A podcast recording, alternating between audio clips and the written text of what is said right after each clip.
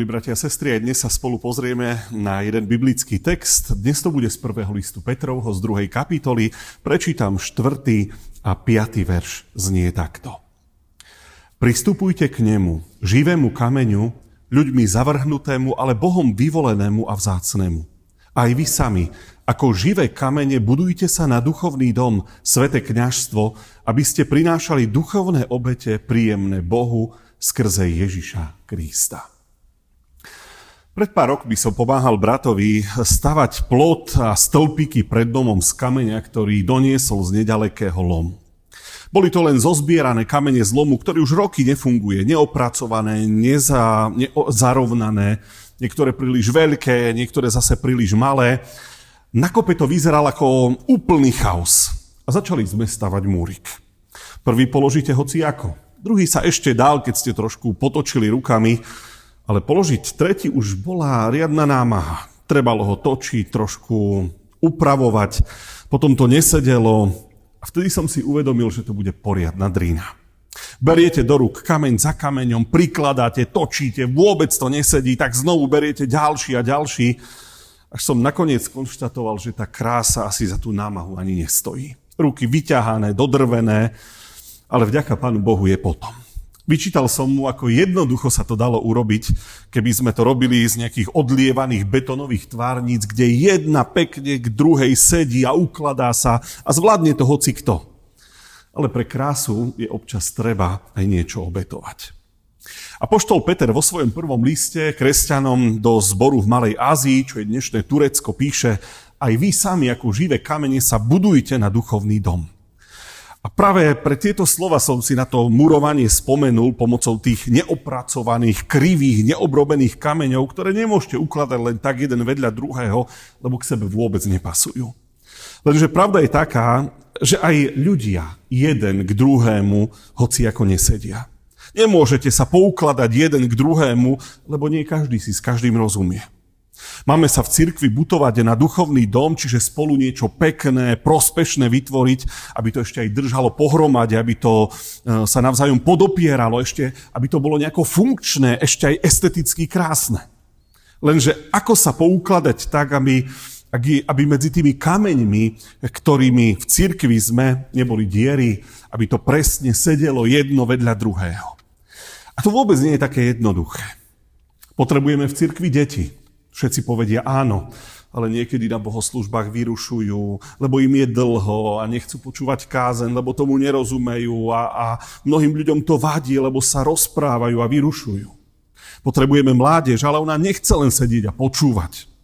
Ako to bolo niekedy, ona sa chce o Bohu rozprávať. Oni chcú povedať svoj názor, oni chcú povedať, s čím nesúhlasia. Mladým sa zase nepáčia staré piesne. Potrebovali by sme niečo rytmickejšie, živšie. Starší sú zase zvyknutí na to, čo boli od mladosti rokmi naučení a na nové veci si zvykajú ťažko. To ako keby ste doniesli na dvor jednu hrbu kamene a začali ich ukladať jedného vedľa druhého, jeden vedľa druhého a spájať, ale každý je iný. Potešila ma jedna vec. Viete, celá tá stavba nie je dielom farára. Nie ja, ani nie váš farár mať stavať ten duchovný dom. Peter hovorí, vy sami sa budujte ako živé kamene. Takže v tom duchovnom dome budete vy na nejakej pozícii, na nejakom mieste, ale záleží to len na vás.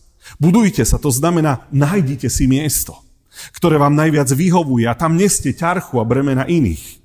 Každý z nás je súčasťou nejakého toho múru. Stojíte v ňom ako živý kameň a držíte tých, ktorí sú nad vami, ale vy sami stojíte na niekom, kto je pod vami. A to je také zvláštne prepojenie súčasnosti a minulosti. Pred nami tú stavbu stavali naši rodičia, starí rodičia, my pokračujeme a po nás budú naše deti a vnúčata. Skutočne, to je živý dom, kde jedni odchádzajú a druhí prichádzajú. Živá stavba, ktorá sa v podstate stále buduje. A keď sa pozriete aj na tento krásny kostol, v ktorom sme, no je to krásna stavba, ale vedeli by ste povedať, ktorá tehla tu nič nerobí, ktorú by sme mohli z nejakého múra vybrať a povedať, tátu ani nemusí byť, lebo nič nedrží. Všetko je poprekladané, poprepájané, tak, aby niečo nieslo, aby malo nejakú úlohu. Preto apoštol Peter píše, že sme duchovný dom zo živých kameňov. A teraz otázka, ale čo nás spája? Čo nás drží pohromade? Vieme povedať suverenia seba isto, však kresťanská láska, ale mám niekedy pocit, že toto už je iba teória. Stačí malý test, vyskúšajte si to. Predstavte si, keď sedíte v nedeľu v kostole, keď sme už dávno neboli, um, máte v nejakej štvrtej lavici nejakého človeka, ktorý tam pravidelne sedáva, čo by ste o ňom vedeli povedať? Čo prežíva? Aké starosti má? Čo ho ťaží? Väčšinou je to tak, že o tom druhom veľmi málo vieme, uh, ale na druhej strane s tým človekom vytvárame duchovný dom. Ako ho teda budujeme, keď ten človek je nám cudzí? Je to ozaj čudné, že toľko rokov sa buduje akási kresťanská církev, dnes ako keby ani nefungovala dobre a predsa tu stále je. Kresťania sa v prvej cirkvi stretávali nie v stovkách, ani v tisícoch. Skutky apoštolov spomínajú, že sa stretávali po domoch na lámaní chleba na modlitbách. Nešlo teda o veľké spoločenstvo, ale o pár ľudí, ktorí sa veľmi dobre poznali a boli si blízki. Mala skupina ľudí, ktorá sa vmestila do obyčajného vtedajšieho domu. A v mnohých mestách, cez ktoré Apoštol Pavel prešiel, nezanechal za sebou tisíc dušové zbory, ale 8, 10 možno veriacich ľudí, ktorí sa stretávali v jednom dome, čítali starú zmluvu a rozprávali o tom, čo Ježiš učil, čo robil. Lenže takýmto spôsobom vedeli jeden o druhom všetko, poznali sa ozaj dôverne a slúžili a pomáhali si. A v tomto kontexte slova Apoštola Petra, budujte sa na duchovný dom, skutočne vyznievajú trošku inak. My sa pozrieme dnes po našom spoločenstve a povieme si, toto je náš duchovný dom. Ale, ale držíme pohromade? Záleží nám skutočne jeden na druhom? Viete o tom, kto je chorý, viete o tom, kto má nejaké problémy rodinné, kto má problémy možno v manželstve, kto má problémy s deťmi? Viete, takáto spolupatričnosť sa nám trošku vytráca v dnešnej dobe. Ešte možno na dedinách ako tak, ale v mestách je to oveľa, oveľa komplikovanejšie. A ja tu musím pochváliť mladých, ktorí sú nám tomto trošku, v tomto trošku príkladom. Jedna vec, že sa stretávajú na mládeži, druhá vec, že, že sa stretávajú po takých menších skupinkách cez týždeň, čítajú si Božie slovo, modlia sa za seba, robia niečo, čo je biblické, čo robili prví kresťania. A musím povedať, že z tohto pohľadu nemám strach o církev. Ona dokáže žiť aj v malých skupinkách s úprimne veriacimi ľuďmi, a dokáže byť oveľa súdržnejšia a pevnejšia. A to je vďaka Kristovi, vďaka láske, ktorá nás spája. Skloňme sa k modlitbe. Ďakujeme, Pani Ježiši, za to, že máme spoločenstvo. Aj keď sme boli teraz počas pandémie trošku obmedzovaní, ale tešíme sa, že sa pomaličky e, opatrenia uvoľňujú a my sa budeme môcť znova stretnúť, lebo to je církev. Církev, kde sa ľudia stretávajú a budujú sa ako živé kamene na duchovný dom. Chceme vytvárať ten duchovný dom vo svojich zboroch, v svojej církvi.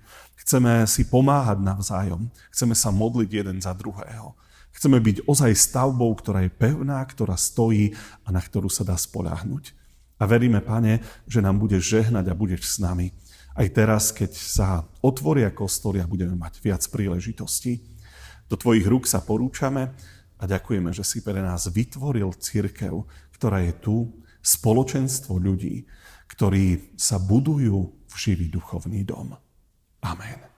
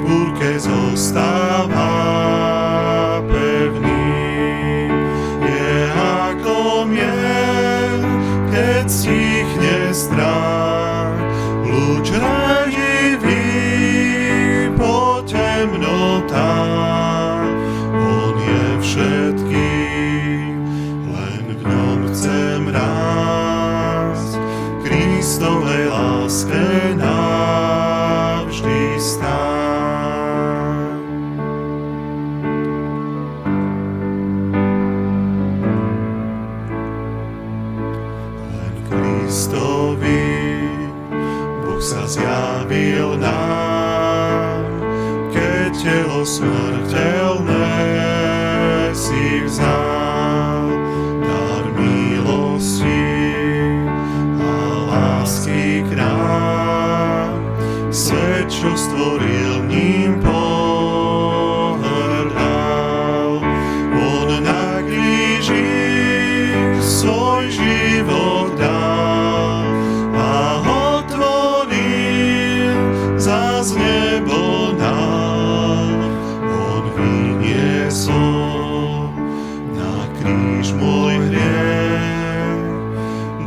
srdca pokoj vial a smier.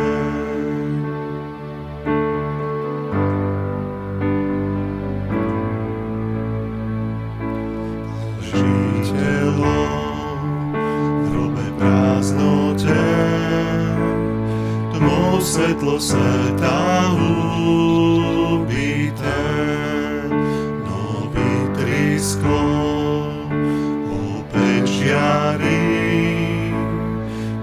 smrťou moc víťazí. On zvýšil